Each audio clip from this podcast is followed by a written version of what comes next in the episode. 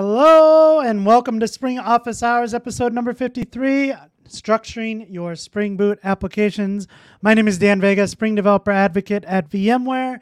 Today I am joined by a special guest. DaShaun is out in Singapore for VMware Singapore. So I am joined by a good good friend of mine, uh, Ted Young, also known as Jitter Ted. Ted, how are you doing, my friend? I'm doing great. This is one of my favorite topics. As you know, anything that that involves anything close to testing is is always uh, uh, something I, I love. You can't shut me up about. Yeah. So I had a lot of conversations about kind of structuring your code. Why would you do certain things? How can we test it? And you were the first person I thought of. I said we have to. I have to talk to Ted.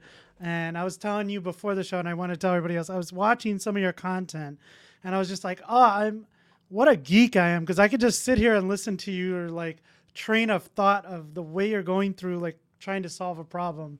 Um, I could go through that all day. So for those of us, who, there might be a couple people out there. I know it's probably a small minor- minority, but for those who don't know Ted, Jitter Ted, uh, can you give us an intro? Like, who are you? What are you up to? What are you doing these days?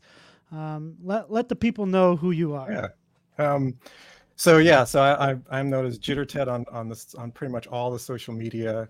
Um, that name comes from uh, the name of uh, guinea pig. They used to, to do this thing that we call them jitter pig. So jitter ted sounded like a good thing. And also I drink a lot of coffee. So, so there you go for that. Uh, what I'm doing, what I'm up to is, as always, for me, testability is paramount. And uh, so I've done a lot of talking about hexagonal architecture. Um, one of the first presentations I did was was gosh, 20, 2018. Um, and really for me, it, it it's not like I said, I need an architecture. Let me go find one. Oh, that one looks good. It's for me, it's always about I need to test my code. How can I test my code? And how do we separate things to to, to test things? And so um, this is what I do. I, I basically uh, either do training, and so I teach people not just hexagonal, not just architecture, but like how do we test our code? And, and more importantly, these days, or actually forever, um, our code isn't testable. How do we refactor to get to, to testable code? So I do a lot of refactoring. In fact, I've got a whole uh, refactoring series of videos coming uh, coming up that I'm working on. And so I, I, you know, I also, as, as you were mentioning, I stream and, and I do a variety of things, but I'm always following my process of test driven development uh, whatever architecture makes makes that easy um, and yeah that's and and i help teams do that as well. Uh, a lot of times we do it together in in a mob programming ensemble environment which i find is the most fun way and the best way to learn. Yeah absolutely.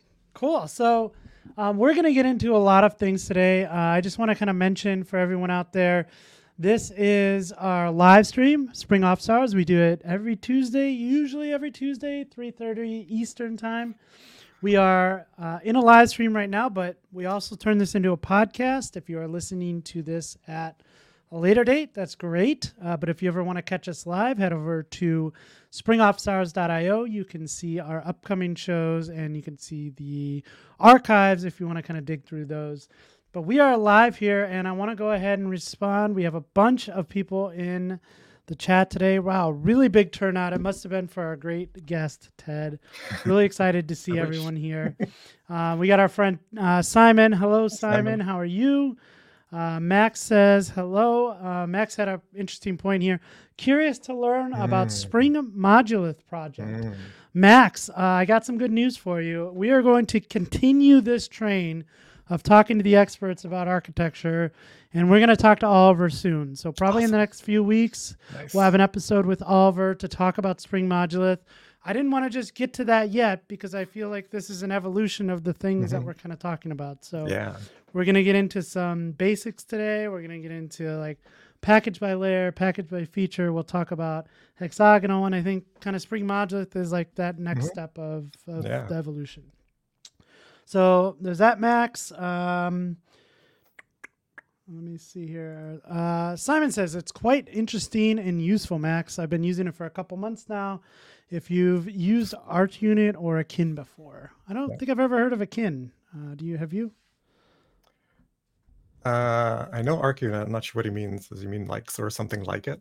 Oh, or Akin before. Yeah. Gotcha, gotcha. I thought that was a project. That sounds like a Um, good project.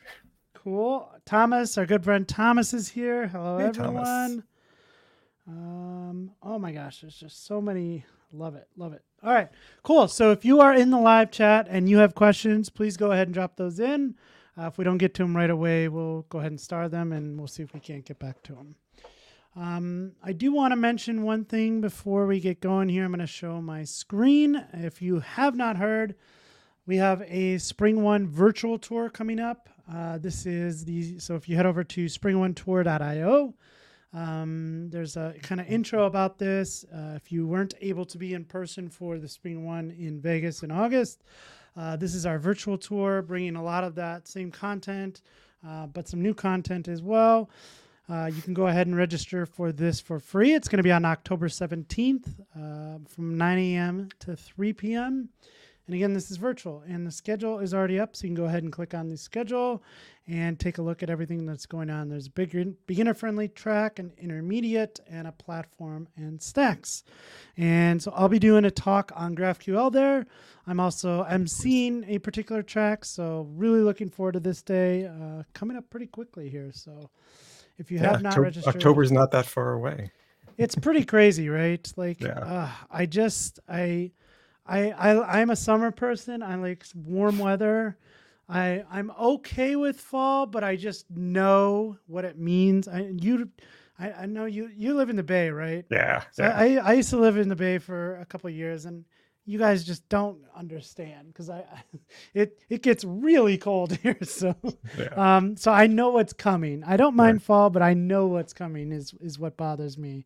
Um, so yeah, not looking forward to that. But uh, yeah, I can't believe it's October already. Oh, it almost is. Um, okay, so that is the um, Spring One tour. Um, what we're going to talk about today is is kind of structuring your code in your Spring Boot application. So I did a video on this last week, and we'll kind of recap some of this, and and also, you know, a, a lot of a lot of the content I've been creating lately, Ted, I've, I've just thrown like tweets out, like throwing spaghetti at a wall, and like who wants to talk about what. And this one like really stuck. That a lot of people had Yeah. a lot of like really great opinions on this. And so I said, great, this is a good opportunity. This is something I wanted have wanted to do for a while. Let's dive into this. And so the the premise here is you you have an idea for an app. You go over to start.spring.io, you fill in all the metadata, you pick your dependencies based on what you're going to build. You open it up in our favorite IDE, which is Yes. IntelliJ. Of course. And then what do I do next? Like Right. I, I don't know where to start. And I think the idea is there are some best practices out there. Spring Boot is very opinionated, but it doesn't care where you put code. You can kind of split your code up however you want. Mhm.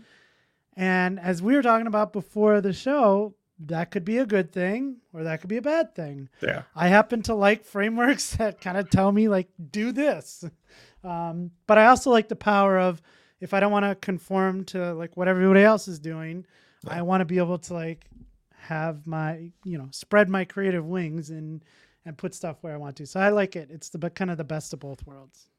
Yeah, and I think it's especially um, you know one of the things I do is educate people, and uh, the idea of look, let's start with a structure because it's going to help us do some other things, and then once you kind of learn your way around and, and start hitting up against maybe oh this structure isn't working for me or it's too confining or I need to sort of break some rules. Uh, I think it's helpful to to have some structure to start. And I actually wish like Spring Boot, you know, the start starter would actually introduce some kind of here's a starter structure. You may maybe it works for you, maybe it doesn't. Maybe it could even say for this type of app versus this type of app, this is the structure. Um, but I think opinionated is is fine as long as people realize that it's not the only way to do things. Yeah. Yeah. And I think, you know, I mentioned that right uh, right away in the video that was like all right, we're going to go over some things here, but like no matter wh- which side of the street you lie on, there's not a wrong answer. There are ways there are there are pros and cons to doing it certain ways. And I know you definitely like lean one way because Yeah. of some of the pros that, you know, definitely come into play when when you're testing. I know not everybody writes tests, so maybe they don't see some of those pros right away. Right. But no matter where you put your code, there is no wrong answer. Now, you will run into a bunch of problems later if you don't find some way of structuring your code.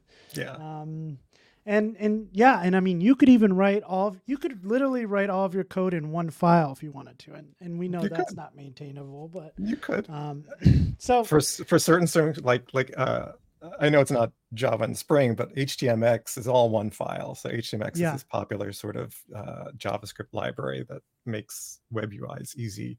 But it's all one file. But they, you know, there there's there's always a right. The rules are made to be broken, right? So rules are good because they provide some guidance. So you can stop thinking about that and you can start thinking about other things mhm, um, and getting hung up on sort of that that structure can can be sort of like I, I've been you know I've I'm sure we've all had arguments of like where do we put these files and it's like look let's just try this let's do this yes, let's use this structure let's focus on the business right Yeah. we're we're we're hopefully getting paid to do something what are we getting paid to do let's solve Right. that that problem and Right. then we can discuss like you said it's like well what's not working for us and what what but really i think one of the things that that i think is really important to start out with is what are we trying to do? Right, why why package it all? As you said like we could put it all in one file. Okay that makes it really hard to work with it. Makes it hard for multiple people to work with it. And so Yep. you start getting into some of the less technical issues and you really get into the the social aspects of of your team and your organization. Hmm And I think um, I think you know organizing your code is a lot like writing code inside of one file. I always tell people like my this the code I start with is never as good as the code I end up with.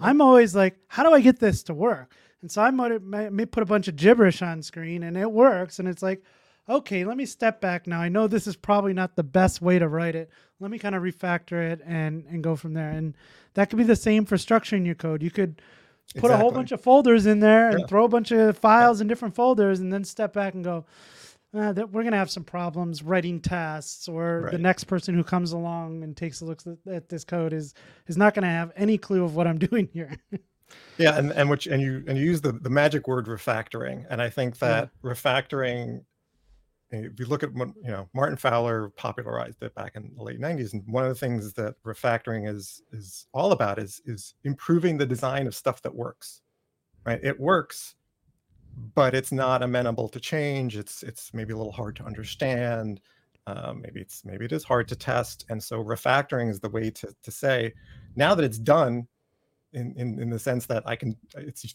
providing value to someone. Now let's go refactor it in a way that makes it easier for us to provide continual value over time because software Yeah. is never done um, until it's deleted as, as and then then it's then it's done. always in beta yeah, I mean it it is right. I mean you know because the world is moving, what people want is moving, and what you know the features we want to add, but also things we want to fix and and new platforms that we have to run on and deploy to and different ways of distributing the, Right. the application. All that is is changing fast enough that we're always having to sort of do these kinds of things to to keep up. And sometimes it's providing new features, and sometimes like, uh oh, uh, this platform isn't is you know they deleted a service and we're not going to be able to use it anymore. Now we're going to have to switch to something else. Right, right.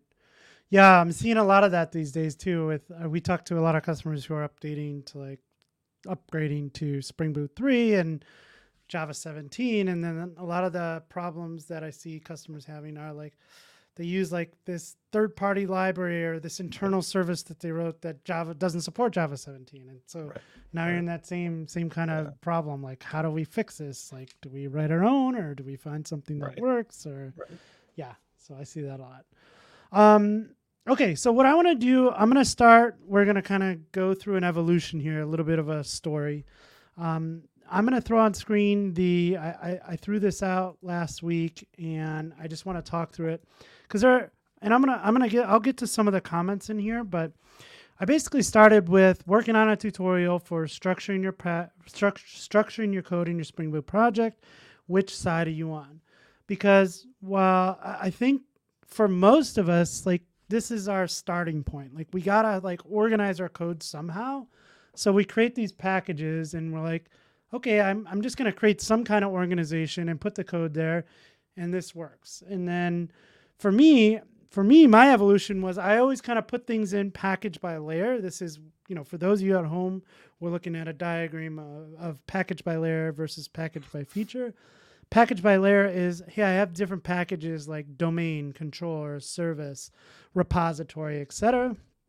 And this is where I always put my code because, you know, I come from like the web world and like this is how I would structure my projects in the web world or the Ruby on Rails, the Groovy on Rails did this. I think for me, that's a lot of it too, because I came from a world where this was like convention. Like this, it Mhm. created the packages for me. It put the code in there. They gave me. you that. They gave you that structure. Yeah. They gave me that starting structure, right? And like I told you, like I like that. Like that's okay. You tell me that's where I should put stuff. That's where I'm going to put stuff. And so this is this translated over to the Spring world for me, and I yeah I kind of did this blindly, but it also like worked. I didn't run into a lot of issues until I got into like you know bigger applications, if you will. And then again for the demos that I write for tutorials and stuff, Right. like I don't think it really matters, but Right. again, you will start somewhere and then start to find some problems later on. Yeah. And so then I talked about package by feature as well. So this is like, hey, if I'm building this shopping cart system, I Mhm. may have a package for product, I may have a package for customer, order, cart, and so on. And so this is kind of the starting point. Um, what are your thoughts on package by layer, package by feature? So um, I, I want to say one thing about package by layer because the, the layers that you have domain, controller, uh, service, repository configuration um, are pretty similar to sort of what you know what the books that you might read on architecture and things like that talk about. To me, I always think about it. There's there's really sort of two main things. There's code that has to do with the problem we're trying to solve, which is the domain and maybe service and coordinating with the external thing. Basically, everything that's not IO, everything that's not mm-hmm. touching hardware. So there's that. And then there's everything else that's basically touching IO and hardware and, and external things. And I always split it down those lines mainly because whenever I've worked with systems that mix those two together, this idea of mixing IO in with my business rules and processes and what I'm trying to solve, it always Yeah. makes testing really hard.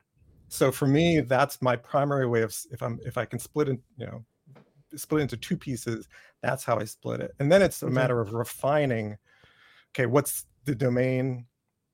Um, what's sort of the the inside as as hexagonal looks at it? What's the Yeah. inside part?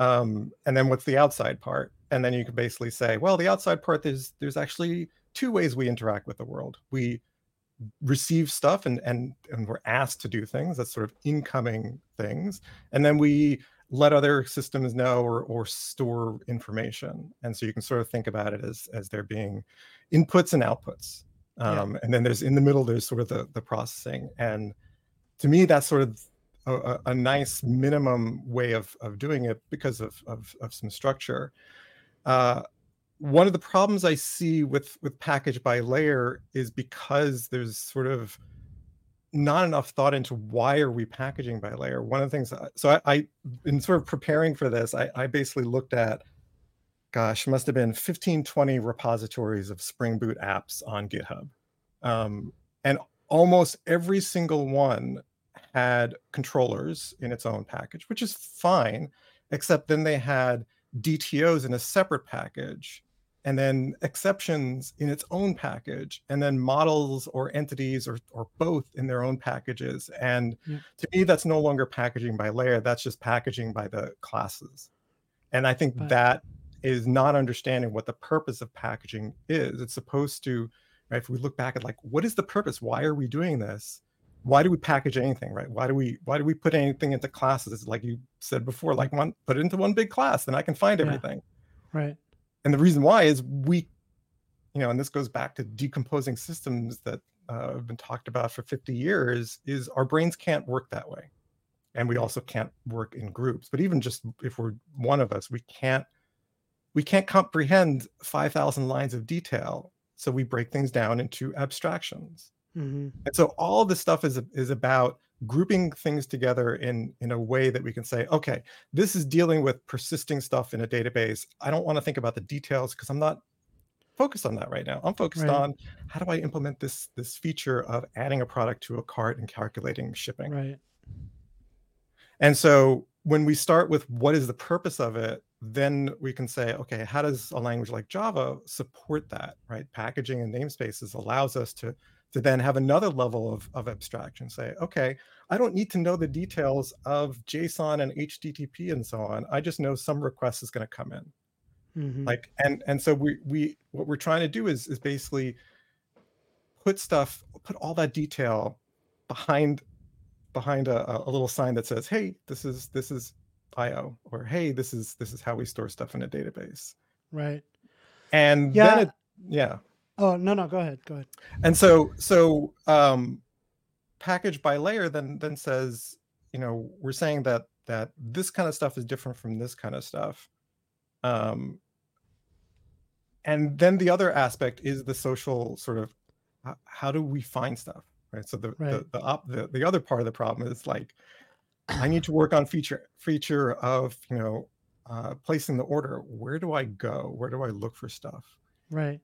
And and that's a problem because you you you can't optimize for both Right. and i think that's that's why there's so much sort of um contention and interest in this kind of thing is because everybody it's it's like this pendulum okay we swing to package by layer because of certain positives that that supports but then we can't Right. find everything having to do with order so let's swing back the other way Right. and then well now we've got stuff mixed up and now we can't test things correctly because we've got our io in our you know in, Right. in our domain you know our peanut butter and, and our chocolate and vice versa and and so we can't you know and so there's I, there's there's no good answer that solves both in- my experience Right. you can package by And- component but Yeah, and that and that's why a lot of the comments, if you go through, um, and I'll I'll try to get the links to. I did this on Twitter and LinkedIn. I posted this, got a ton of comments, and there was no, like, it wasn't in favor of one. It was very much split down the middle. Like, this is why I use package by layer. This is why I use package by feature. I even got a bunch of I use both, and I'm like, all right, well, we're gonna argue about that one because I don't, I don't, I don't know why in a scenario where I would do that, but we'll, we'll get to that. So uh, a couple of things while you were talking, I, I was just thinking of, and I wonder, you know, you know, when you when you have a strong argument for package by layer or package by feature, I wonder how much testing comes into play because um, I say this, I I often find issues in my code when I start to write tests for them. When I start to write tests, now I'm like, okay, there's too much going on in this one thing. Uh, it's no longer, you know, single responsibility of this thing to do that one thing. Tests allow me to find issues in my code. So the more tests I write, I think the better code I end up writing. I don't write them enough, but when I do, I realize that I'm doing the wrong thing here. And so for me, one of the things, you know, with package by layer that that I used forever in Spring, um, tests were starting to show me that, hey, um, you know, I have, uh, you know, in the package by layer scenario, and we get into like things like uh, cohesion and coupling. Mhm. I have some high coupling here between these package by layers, and I have some low cohesion here. And so you start to draw the diagrams of like all the things that touch each other and have to call each other. Now I'm running into some issues. So I think Right. testing and just kind of stepping back and looking at some software design principles really kind of made me go, okay, there are some issues with package by layer. Let me check out package by feature.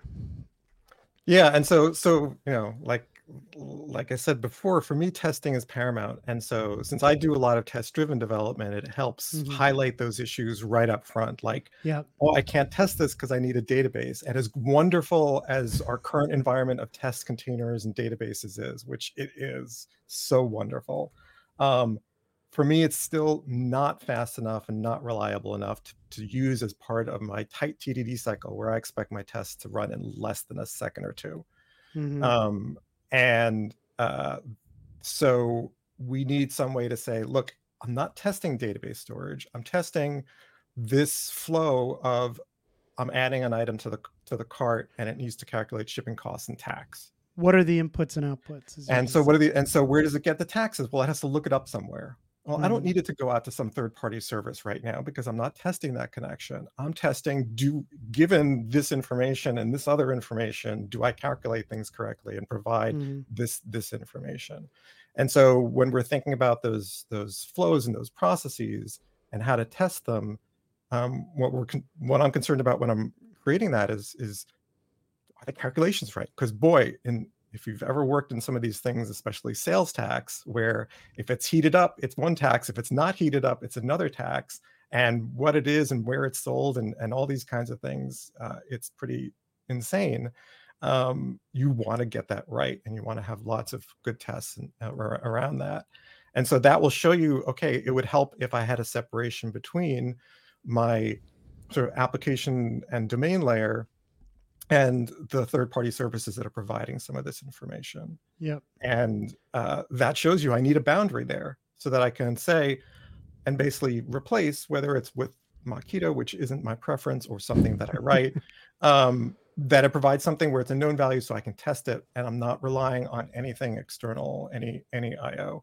And so that provides one one one guidance to, to separation.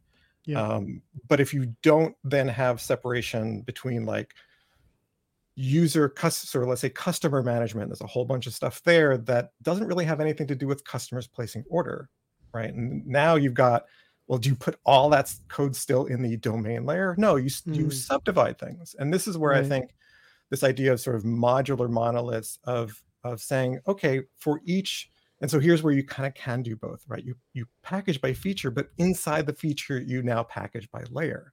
Right. Right.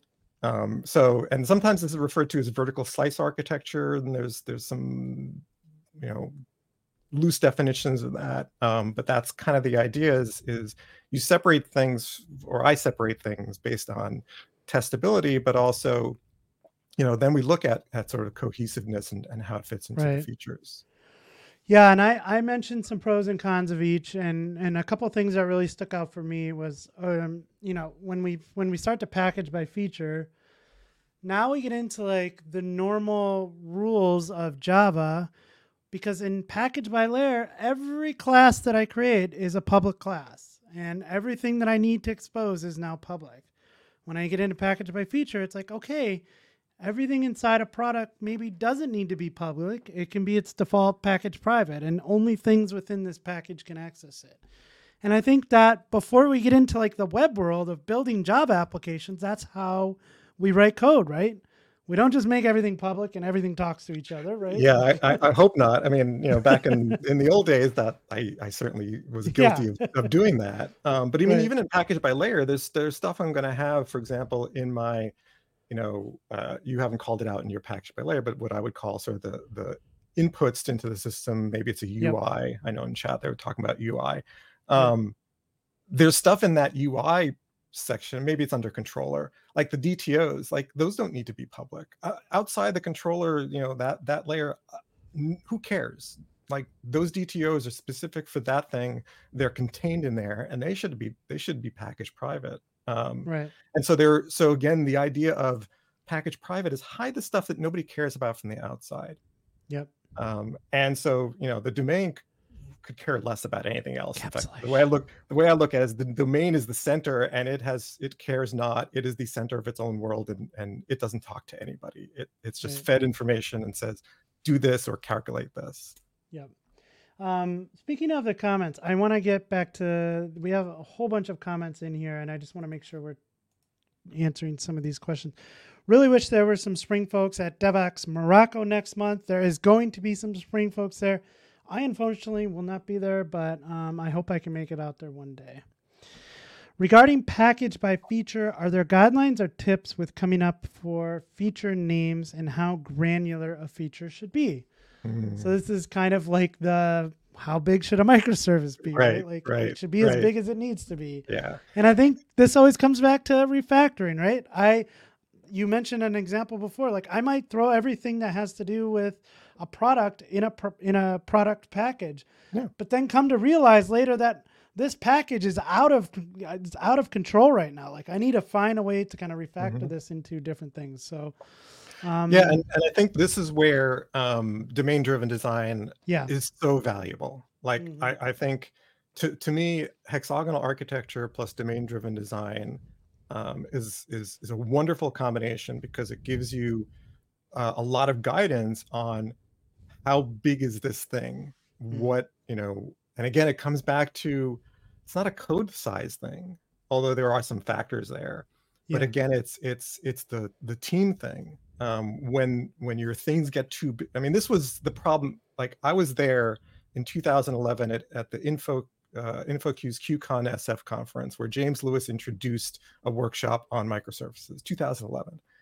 And since then, what, what gets me is it's been so misunderstood as about scalability right. and and that and it, it its main purpose was to solve the problem of we have 20 engineers they can't all work in the same package they can't all work in in a code base where they're constantly stepping on each other's toes and so microservices was a way let's divide up the code in in a, a way that pays attention to domain driven design what, what's called Yeah. bounded context right. to, to, to find that that again that boundary so we can say you four people go and work on this and you can make progress without getting stuck behind waiting on somebody else Right. and that is is so valuable uh, in and of itself um and that's what that's what we want. We want to find what are those boundaries Right. where we're starting to to sort of bump bump heads and we want to figure Right. out how do we you know and you're always giving up something right? Whenever you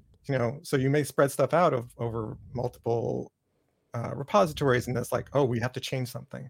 Well now instead of just hitting one button to refactor everything now you've got a, a, a slower process and so there's that that trade-off Yeah, and you mentioned microservices. I mean, package by feature. If I start to have this product package and this thing explodes, uh, product is a terrible example because this is not something I would split into its own service. But like well it might be cart. the it might be the, the cart, you know. product it might be the product inventory right i mean there's a whole Right. lot of of, of Right. putting products into your catalog so catalog Right, so there- there, there when we when we kind of package our applications this way now i can look at that and go okay this everything in this particular package i have can be split out into a new service.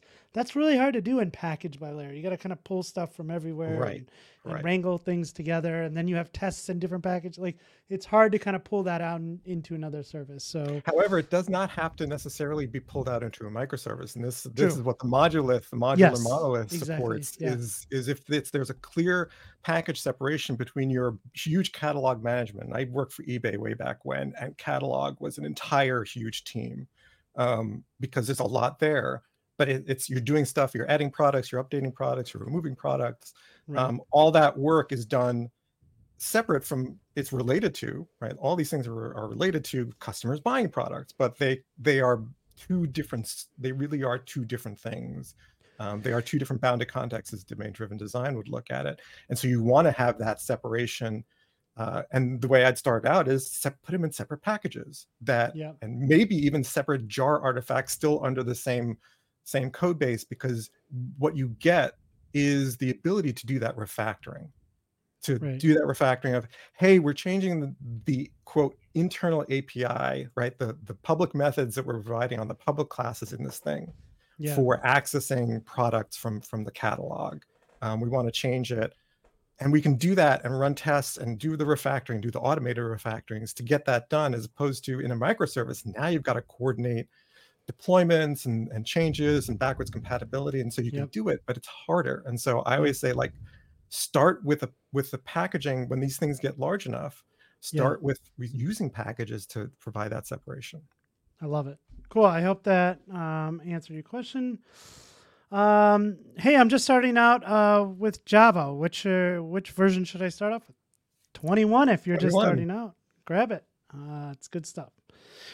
Uh, by feature seems better since a product can have another package of other object. All right. Um, we're currently look where to put our front end code in the feature package, source main Java feature UI, or split between UI and backend. Um, yeah so i i think tough. I think it's you know it's a it, there's no right answer because it depends, and I think it depends on the, the complexity. If you have a very small application Right. and there's not much in product and there's not much in customer and there's not much in order, right? They're they're relatively small. You might just package by layer.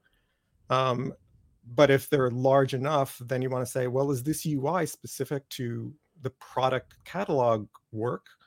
Adding and updating those products and, and Yep. maybe integrating with with other services. Um, or is it having to do with the customer facing UI of placing an order? Or does it have to do with the warehouse UI for looking at an order so they can package it? Um, so in that case, I uh, the UIs are likely going to be pretty custom to the feature that they are, and so I would I would say put them under the feature. Um, if you have some administrative kind of UI that maybe is used by all of them, um, maybe put it somewhere else. Uh, what the from a hexagonal point of view, or just from a from a you know UI being or one way of, of inputs, um, they tend to not have nobody depends on those, right? Those are what I consider sort of at the edge of the system. And Yep. so uh, they depend on everything else, but nobody depends on them. So it's a bit easier to to move them around. Yeah, and I would say, you know, your requirements are going to drive a lot of this too. There may be scenarios where you have another UI team that's not part of the Spring application. You may have a UI that is always changing and you don't want to redeploy your Spring application. So in that case, maybe your your UI is completely separated out into, you know, its own its own application. Um, Right. So yeah, really a lot of that's going to drive those kind of decisions. Yeah. Um, what is your view on packaging as a library jar so we Mhm. know that I will import jar or already tested? So, so, So this is really interesting. So if you if you set up your your project so you're generating a jar for your for your domain, Yeah. what's nice is so like I was saying, it's like domain doesn't depend on anything else. It may depend on some of its own libraries, but it's not calling externally out the, w- the way I, I define domain. And therefore you it's great. You can package it up. And now you know it's it's this thing that that works. And maybe after a while it doesn't change very often Mhm. and so there's sort of these layers where you know the the speed of change is pretty slow in the middle and then just like you were saying the ui changes a lot and then you want Yeah, to yeah. make sure that that's easy Yeah. um so that so uh i've i've played around with with this kind of way of having your dependencies and, and having each one uh deployed as a jar i don't i wouldn't i'd be very careful of then saying okay now this jar is available to another team that you can depend on because Right.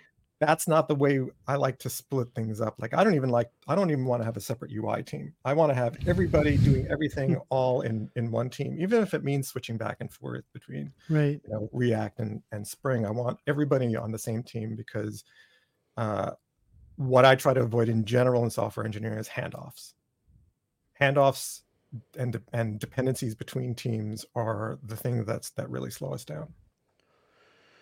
Cool. Um, what about packaging by feature and then create sub packages by Yeah. layer? Yeah. So I saw I- this a lot in the comments. Yeah. Um, And that's Yeah, that's think- the way I would do it if if it got big enough.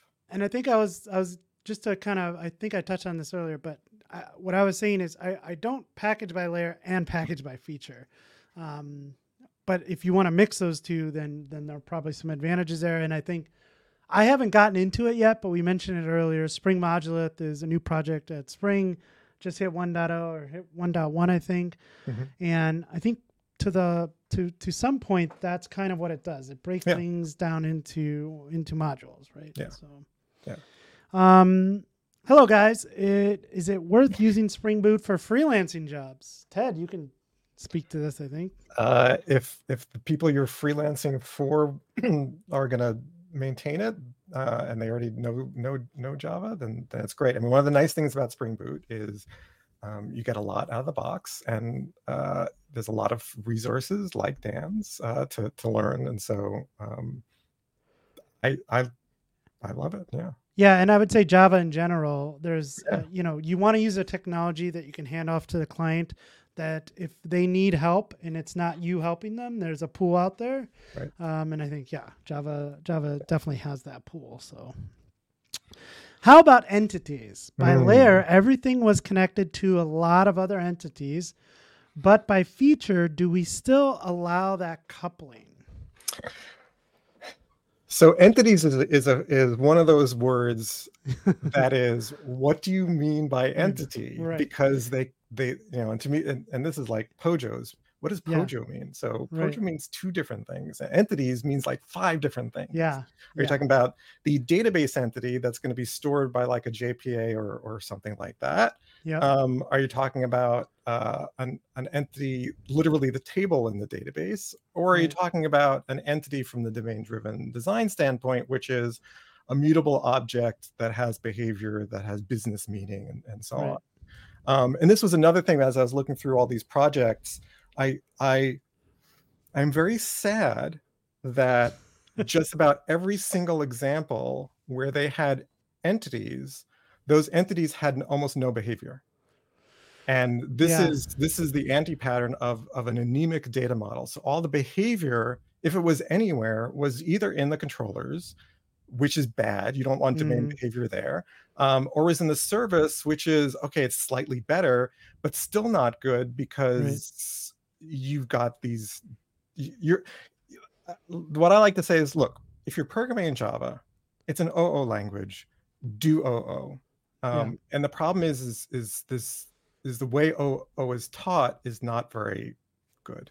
Um, and so to me i i you know i'm a big domain driven design fan and so that means that entities to me mean are, are meaningful things in the domain and take the names from what the domain folks talk about you know Mm. catalog item product tax shipping charge all those are entities that have specific meanings that have behavior um, and by behavior i mean there are if switch statements and if statements in there they are making decisions they're doing comparisons and so that's behavior and those should be inside of, of those objects. Then we have to figure out well where do they come from? They don't appear out of nowhere right? We load them from a database so okay we got to have some way of taking stuff from a database and i'm not a fan of jpa i'm i'm and i think this is where i agree with with oliver oliver is is i'm much more of a fan of spring data jdbc where it's like do some of the you know low hanging fruit stuff for me but but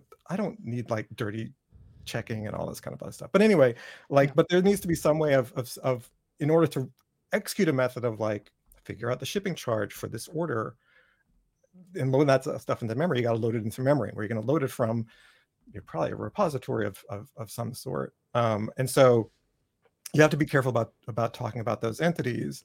Um, in terms of coupling again that's where the you can have your domain entities coupled with your database entities because they have to be they're storing the things and you're pulling the data out and you're storing those and that's that's generally fine. What you don't want is coupling across features um, and that's where it can get a little tricky and this is where again this idea of a bounded context of what is product catalog concerned with?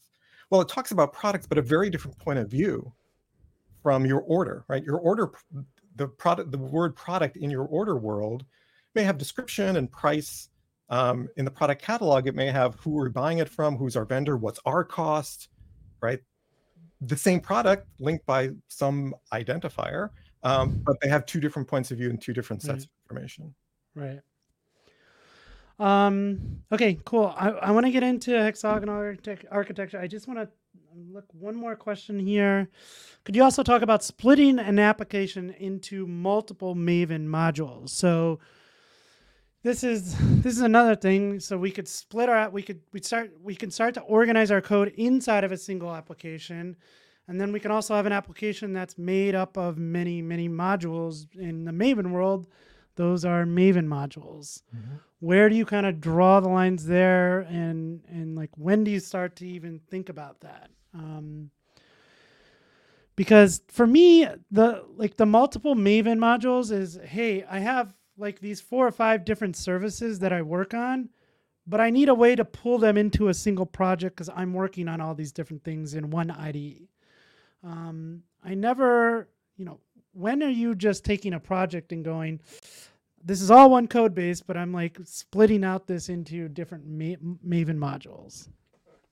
Yeah, I don't have I don't I don't have a lot of good guidance on this. I have seen times Neither. when it is useful. So even though I might not use this domain jar by itself or rely on it in, in some other project, from a, Mm, a testability across services, it can be useful to do kinds of contract testing. Like I'm going to pull your domain and service and and test it over here. Um, but I don't I don't I, I, it's it's one of those things that I that I've played with and I find yeah. awkward. Um, and so a, a good reason to do it, I don't have many.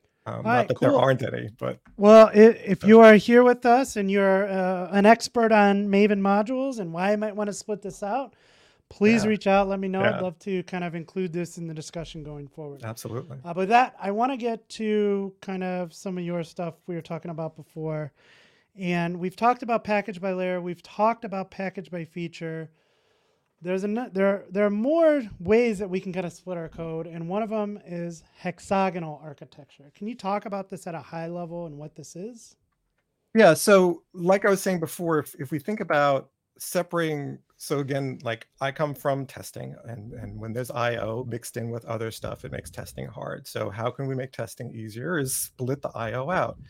And so what I liked about hexagonal architecture is it basically said um, there's an inside and an outside. There's the stuff that uh, is basically um, the important thing. And Do you so want me to share of, your screen? yeah, I'm, I'm going to get to a slide and I'll have you share it. Okay, Uh, no problem. so you can you can share it now. okay, cool. So so what I love about hexagonal, and and I'll say this just up front because it often gets asked, the number of sides is irrelevant. Alistair Cockburn, who invented hexagonal architecture, sometimes refers to as ports and adapters, just wanted a different shape that had certain aspects of symmetry and so on. But the main thing, and we see this in other what I call so I kind of group a whole bunch of architectures under separation of concerns architectures. Yeah. So onion and clean and even vertical slice to a certain extent. The the whole idea is like let's separate out the the important stuff, the stuff that our business cares about. Cool. Um, I I was going to ask you about that because I hear the term Yes. onion, vertical Yeah. slice, like all Yeah. those things. So a, those are all high, kind of fitting into this model then. Yeah, and so hexagonal has some specific ways of looking at it about how to interact with things, but they're they're all trying to achieve the same thing, which is comforting because it means oh, we're on the right track if three different kinds or multiple different kinds of things are doing this the same way.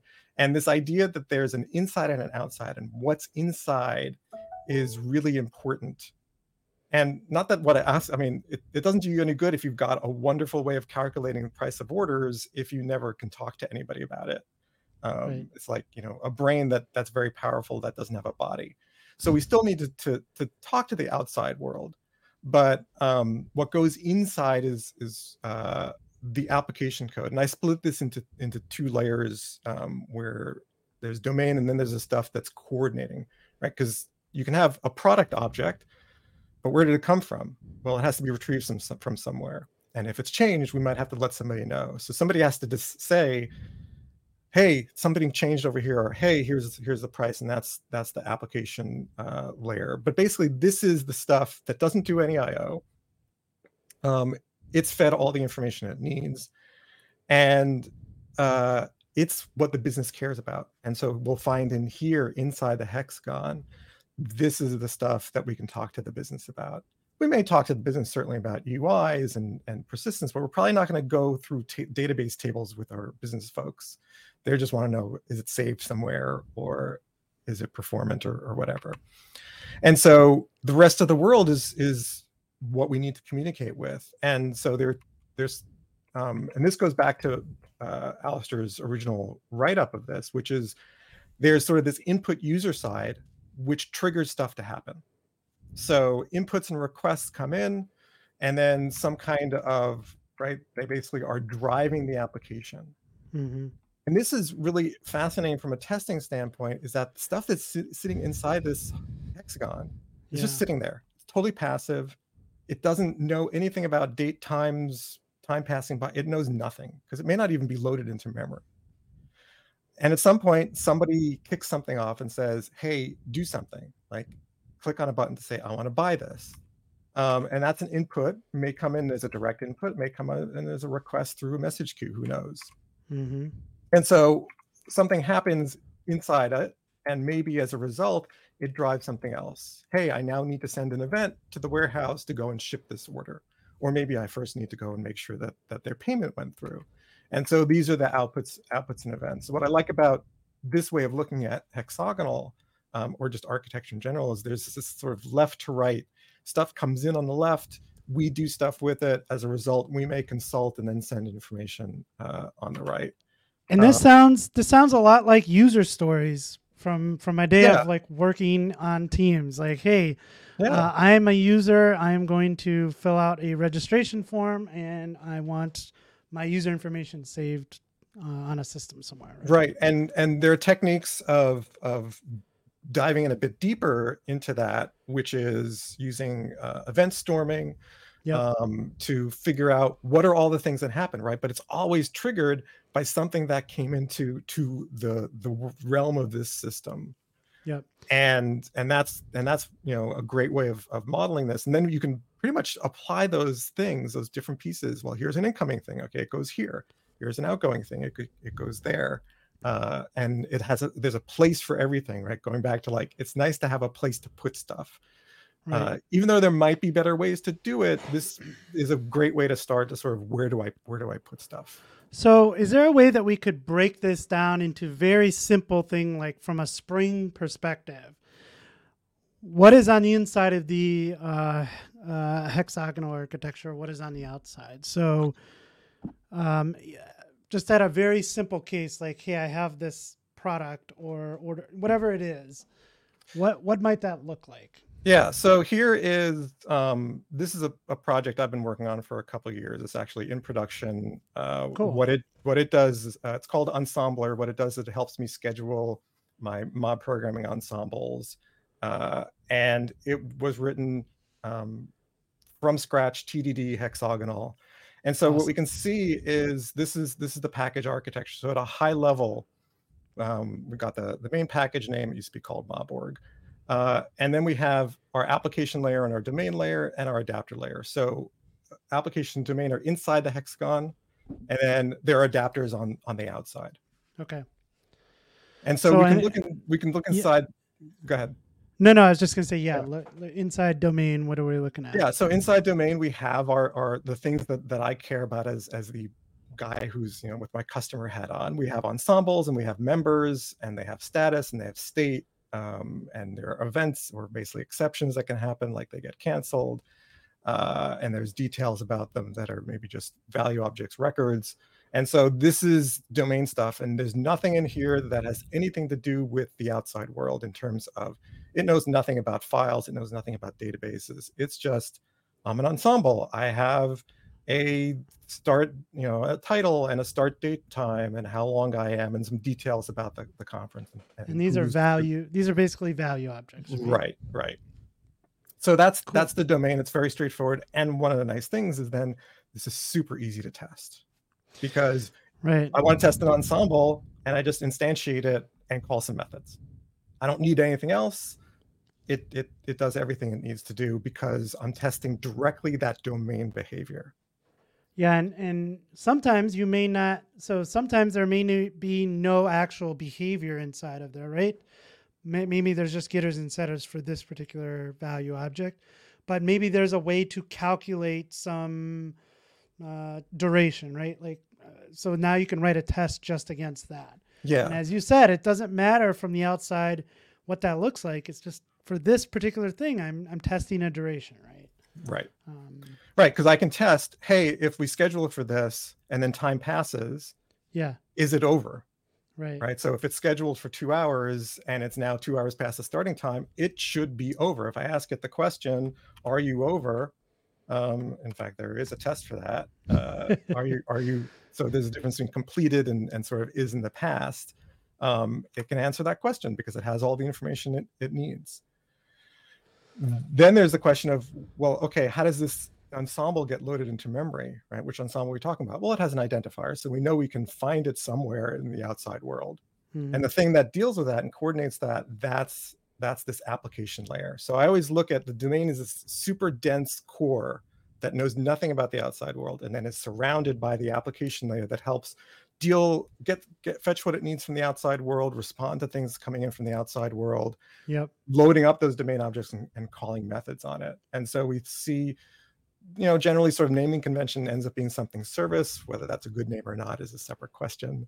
Um, but this is now coordinating with uh, the outside world. So one of the main thing that happens is when we change stuff right? So here hey i'm, I'm providing a new meeting link because i changed the zoom from one link to another we generally save it when we're when we're done. Sometimes though we will trigger a change. So not only we're going to save it in the database but we're going to send out a notification to the people who can sign up for it hey look there's a new one that you can register for. Yeah. so that's what basically this is doing right? So again it's coordinating with oh we have changed it. Let me save it and now let me send out a notification and so the application layer coordinates with those different things It's responsible for all of that. it doesn't know how it's notifying.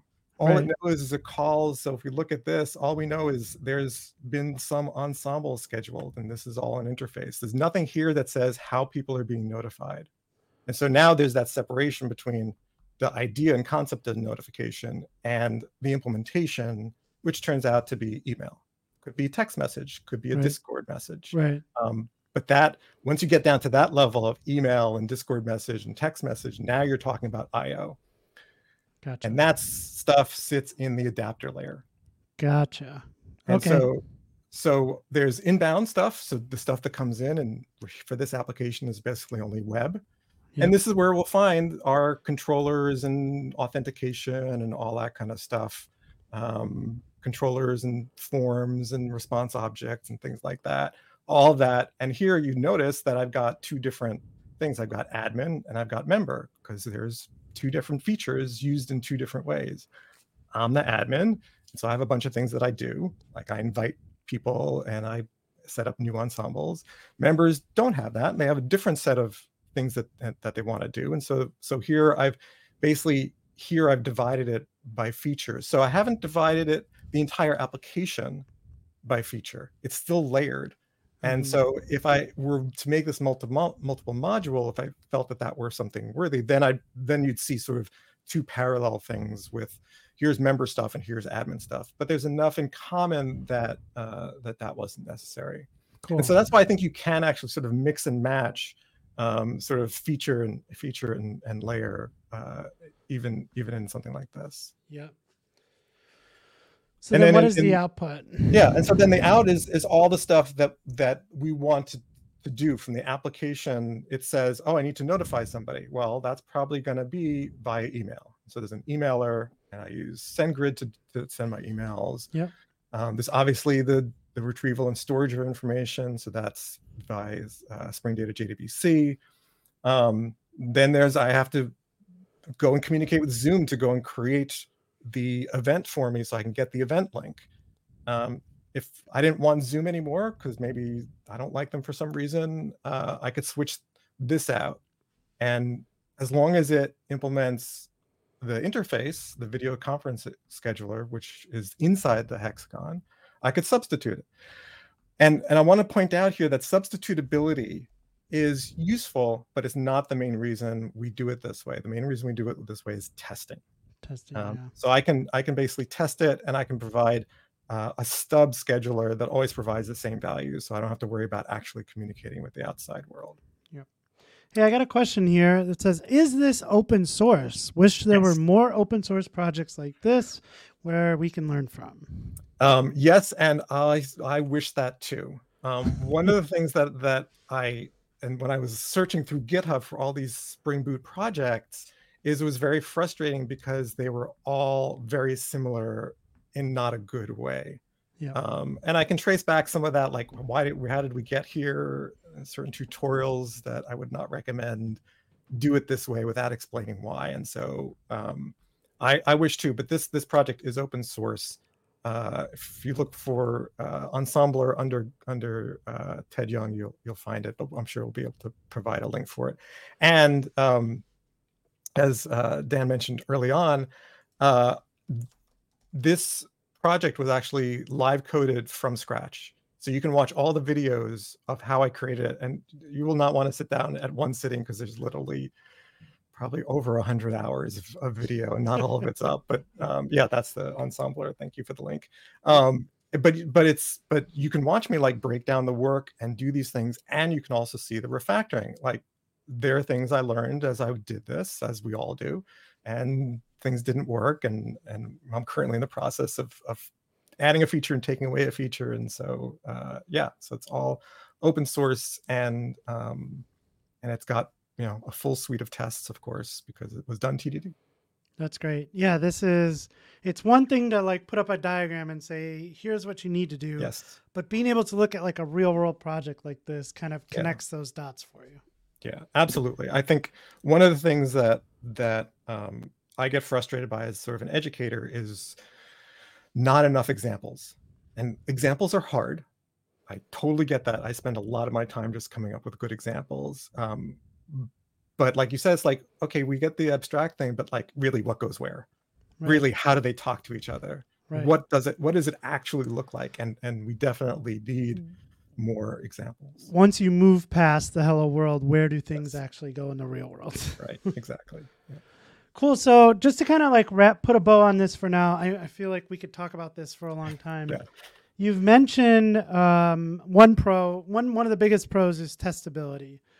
Can you think of any other pros off the top of your head or cons to uh, hexagonal architecture, or is it so, really start with testability? And, and I think and like you know the the top three reasons are testability, testability, and it's you can you know where to find stuff. But I think for me, it's really yeah, well, which is really testability, right? Because yeah, yeah, if, yeah. I mean, that's why, and and that's why I feel so so strongly about focusing on testability. Is for me, it it drives so many other things. It tends tends to doesn't automatically give you good design, but it tends to show you where you might have some problems.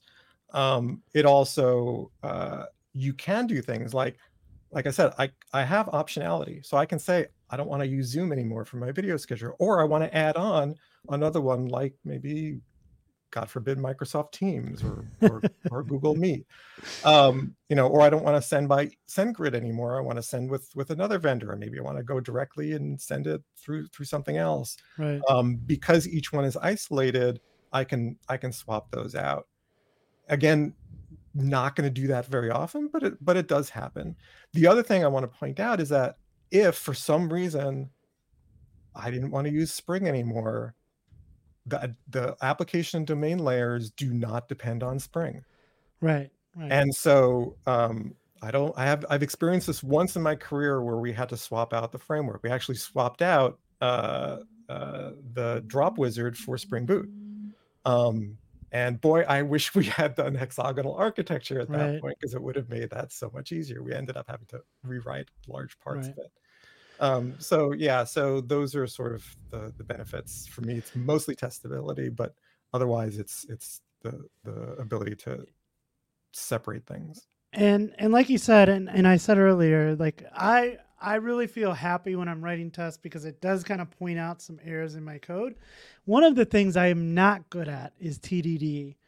And can it's you hard. quickly just kind of talk about TDD? I feel like I feel like when I do it, I'm like very happy that I did it. But when I don't do it, it's like, well, it's so much of an extra step to do. There's so much more going. I know that's not the case, but I feel like uh, I just want to like write the real code that matters. You know, what what would you say to that? so TDD is is is hard not because the process itself is hard. Um, yeah. Although I will plug my game, uh, Jitter yes. Test TDD game. So yes. if you go to tddga.me, uh, you can buy a copy of the game, and it basically te- it it serves two functions. One is teach you the the process, uh, but also um, it's it's great for discussing. So I have a lot of folks who are who are coaches or coach sort of coach adjacent, and um, one of the things they do is they use the game to uh, provide a, a, way to talk about it. Because one of the things that if you're doing any kind of test driven kind of thing, um, is there are trade offs. There are times when maybe I'm not going to TDD this thing. And so understanding when to use it, I think, is important. If you, mm-hmm. you know, people say, well, if I'm I'm prototyping something, it might get in my way. Absolutely. If you're exploring, totally That's a up to you. great point. Yeah, like don't, don't use it.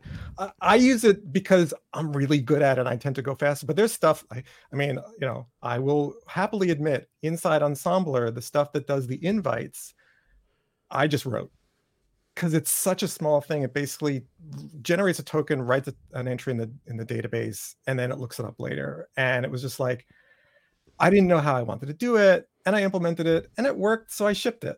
Um, I took the risk that it's a it's a once in a while feature that's used, and if I felt like I needed more, then I could say, now I understand how it works. Now let me TDD it. Um, and so the the difficulty that that most folks have in doing TDD is not enough chance to practice it um, because it is definitely a different way of thinking and it very much ties with thinking in very very tiny steps which is also not the way Yeah. that we were taught we were Yeah. taught go implement this feature. You write a whole slam a whole bunch of code in and then if you're good you write some tests afterward. I did this for large parts of my career. Yeah, um, and then you find stuff that didn't work you find it hard to test and you fi- fix those up. Yeah. um, but really this idea and so GeePaw Hills who's someone who uh, greatly respect talks about many more much smaller steps. It's not the greatest acronym but it's really important to say how can i break this stuff down into small steps? And tdd really uh, drives much better if you if you have smaller steps but it's hard to start yeah, with an existing code base that may not have great tests. It's just really hard to start. Right. um, and so what i suggest to people is is is you have to practice preferably with someone who already knows how to do it. So this is why i teach tdd not just in like an hour here you go. It's in a in hours and hours and hours of practice with other Yeah. people um, with somebody who knows what they're doing because it's it's not a skill that you can pick up in in an hour or two or even 10 uh, it really is a mind shift which i think is the biggest part of it Yeah, and I'll plug Ted's YouTube channel again because uh, I went through some of your videos on TDD with hexagonal architecture, and Yeah. just seeing your your train of thought was really cool. And you mentioned uh, in one of those videos, was it Zombie is, is taking the small steps, right? yeah yeah So that's zero, Zero, one, one. many. zero one many yeah and so zero one many is the idea of of you know sometimes if you're lucky enough to be starting with with a new class how do i start testing this thing well it's like right. if you create if you instantiate the class what can you ask it i can say you know using one of my famous examples the wallet example i can ask it are you empty and it can respond true or false well a new one is probably going to be empty and then you can start talking about okay how would i check to see that it has a certain balance? Well how do i get the balance a certain way? Oh i can add money to it. Well how do i check Mhm. that works? And i can withdraw money and and and so on. And so um so you start with the zero case and then you start with the one if i add it once does it work? If i add many times does it work? Uh, and that can help you get started. Don't always need that but um, it's a good good place to start if you sort of It really i don't know where to start. Yep, yep. No, I enjoyed that. Um, okay, uh, just a couple more questions, and we'll try and wrap up here. Why do I see a lot of experienced Java programmers using White Theme? because we're old i don't know Um, I could sp- I could speak for presentations. Like I use light themes whenever I'm presenting, whether usually if it's like a presentation online or especially in person, light themes kind of translate better. But I am very much a dark theme person when I'm writing my own code. Yeah, I'm I'm a light theme person because I'm old. Um, for two reasons. One is like you know there was a reason why the original Macintosh back in 1984 was black on white uh, because uh, studies have shown that actually it's easier to read. I have astigmatism, and it turns out dark on on a light theme uh, is much more readable. Right. Um, I find the contrast to be better, and so that's Yep. that's why I stick with it. Yeah, and I, I will say this like try not to get stuck with whatever everybody else is doing. You don't need a Mac, you don't need dark theme, you don't need all these things that you see on Twitter all the time. Whatever works for you, whatever you're most productive in, that is the right tool for the job. So Yeah. Um there is a good book on hexagonal arch- architecture called Get Your Hands Dirty with Clean Architecture. Yes, That's our friend Tom um how do you pronounce Hombergs. Hum, yes. Yeah, yeah, that came Um, out. Uh, the second edition just uh, came out fairly recently. Right, that- right. I actually own the first edition. I have it back here on the bookshelf. and I have not gone all the way through it. And Yeah, I, I, I would say I, I, I disagree with some of the stuff, but not because, but mainly because I diverge somewhat from hex, from sort of pure hexagonal um, Yeah. in, in in certain ways. Uh, but otherwise, I think it's it's it's an okay book. Yeah. Cool. Um, just looking through here. Um, to what extent can features depend on each other while trying to achieve low coupling? I mean, that's a that's a loaded question of like how big should my you know components be? I mean, you know, so so there's a presentation that I'm I'm watching uh, from uh, from Vlad Khononov on balancing coupling, um, and he's got a book coming out on it. And coupling isn't a bad thing, right? Because if you don't have any coupling, you've got things that can't talk to each other, and you can't get anything done. So you got to have some coupling. Um, and so to me, if the features are are clearly s- delineated, then they call public methods on them, and that should be fine. That should Right. and if it's not, then you've got a problem in in how you define basically the- the, API for that that package or for that uh, for that module. Yeah, and I, you know, I, I like using some of those diagram tools that kind of like point this out to you. If like you spit all your code out into a diagram and everything's talking to everything, then it's like okay, I'm glad you mentioned that because and it was mentioned earlier. A tool called ArchUnit. Um, Yeah. So go to archunit.org. So I use this to basically enforce hexagonal architecture, so I don't accidentally have, oops, I've got my domain depending on importing something from an adapter. That's bad. That's Great that's point. not the way it should work. And so uh, you can run that as as it's part of your continuous integration. It's it's basically runs under JUnit. It's probably too slow in some cases to run all the time, but fast enough that you could run it do pre-commit. And basically it'll tell you, oops, you've got a dependency that's wrong. You've got an adapter. In hexagonal, adapters cannot depend on each other. They must remain independent. So you want to enforce that. Um, and so ArchUnit will, will will help you do that. Yep. Uh, one more comment here. I don't need a Mac, but I want to be like Ted. I agree. I agree. I I was a Windows person forever until I joined Apple. Uh, when you work at Apple, you you get a Mac, um, and now I can't switch away from it because a I, I actually really like got got to like Macs, and also b my fingers know the shortcuts on a Mac. yeah, yeah. Once you get hooked into it, it's Yeah. it's tough to get away. Cool. Um. All right. Well, if there are no other questions, I think we'll end it there. We went a little long, but like I said, we probably could talk about this forever. We could talk about this. So I'm gonna I'm Um, gonna do one more plug if that's okay. No, no, I was gonna I was gonna say before we get into all the kind of closing stuff, please let us know where we can find some more information on everything we talked about today with with with what you're up to. So Yeah, so my so you mentioned my YouTube channel. If you go to jitterted.tv, that takes you right to my my my YouTube channel. I've got a Awesome. whole bunch of videos, many from my live coding stream, but some specific hour-long webinars on hexagonal that I think are, Awesome. are a really good place to start. Um, and like you said, like you can see me do it. Um, but I do have a course that I've been working on for far too long, um, uh, refactoring to hexagonal architecture that basically uh, plug the Twitch. yes, so I uh, uh, uh, so jitterted.live is or jitterted.stream is where I I do my live coding. Uh, I haven't awesome. I have to get back on that, and I'll probably probably do that. Um, TED.dev is my website. So if you go to TED.dev, you'll see articles and other videos and and uh, things like that. Um, and you'll find out my Discord community. So I have a Discord community where we we talk about this stuff, and and I learn so much from my community where because mainly sometimes they suggest things and sometimes they Yep. ask a question. It's like, oh wow, I didn't think about that. Let's Yep. go figure that out. Um, and so I get some of my material from from the questions that people ask. So it's a it's a free community. Um, if you go to TED.dev Discord, you'll you'll find it. Cool. Well, I appreciate that. And yeah, I think I'll echo that. Like, let's, I, again, this is kind of the beginning of the conversation for me, at least with this community. We, we did the video last week on kind of layer versus feature. I want to get in and, and get my hands dirty with clean architecture or whatever the title is. I want to get my hands dirty with some hexagonal architecture Yep. and, and, because it's it's enough to it's, it's something to talk about it, but until you can really start to do it and Yeah. see the pros and benefits of, of going a different route, Yep. uh, you won't really know the advantages. So Yep. I definitely want to get in there and and create some applications using this approach. and I would love the community to do the same. I, I saw Mhm. a lot of feedback on package by layer by uh, versus package by fear feature. Get out there, create some some some applications using this approach, and let us know what you think. Let's keep this conversation going forward. And like I said, we're gonna try and get all well, not try. We we've got Oliver scheduled.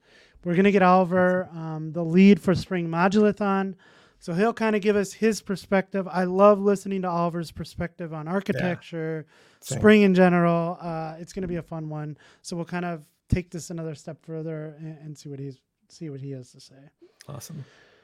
Um, so what do you have there, TED.dev? This is uh, your website, and I know I Yep. you can click on the different tags, and I went on one of the hexagon hexagonal architecture tags, and then there were all the blog posts. Yeah. So this is the latest talk I gave to to the Philly XP meetup. Um, awesome. This one talks about my ensemble project structure.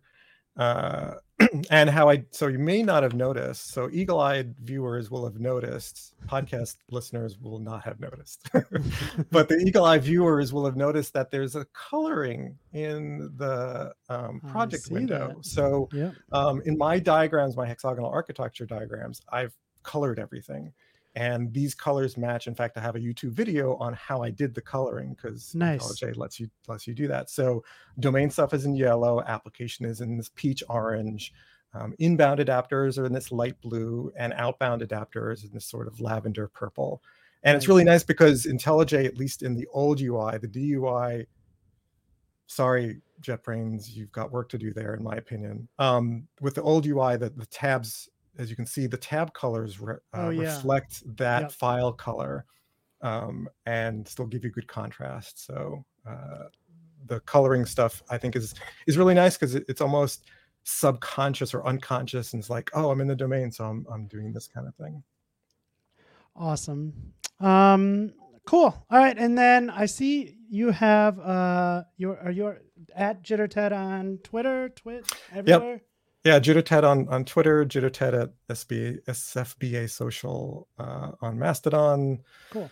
Ted M. Young on LinkedIn. I'm I'm actually fairly active on LinkedIn these Nice. days. Yep. Uh, and yeah. Cool. Well, Ted, I really appreciate you coming on. I I always enjoy our talks. I'm I'm glad we mm-hmm. got to like meet in person this year and talk Yeah. in person. Yeah. That was really great. I That hope was we have many more conversations like this. I appreciate it. I hope it. so too. My pleasure. All right. Thanks everyone. We'll see you next time. Bye.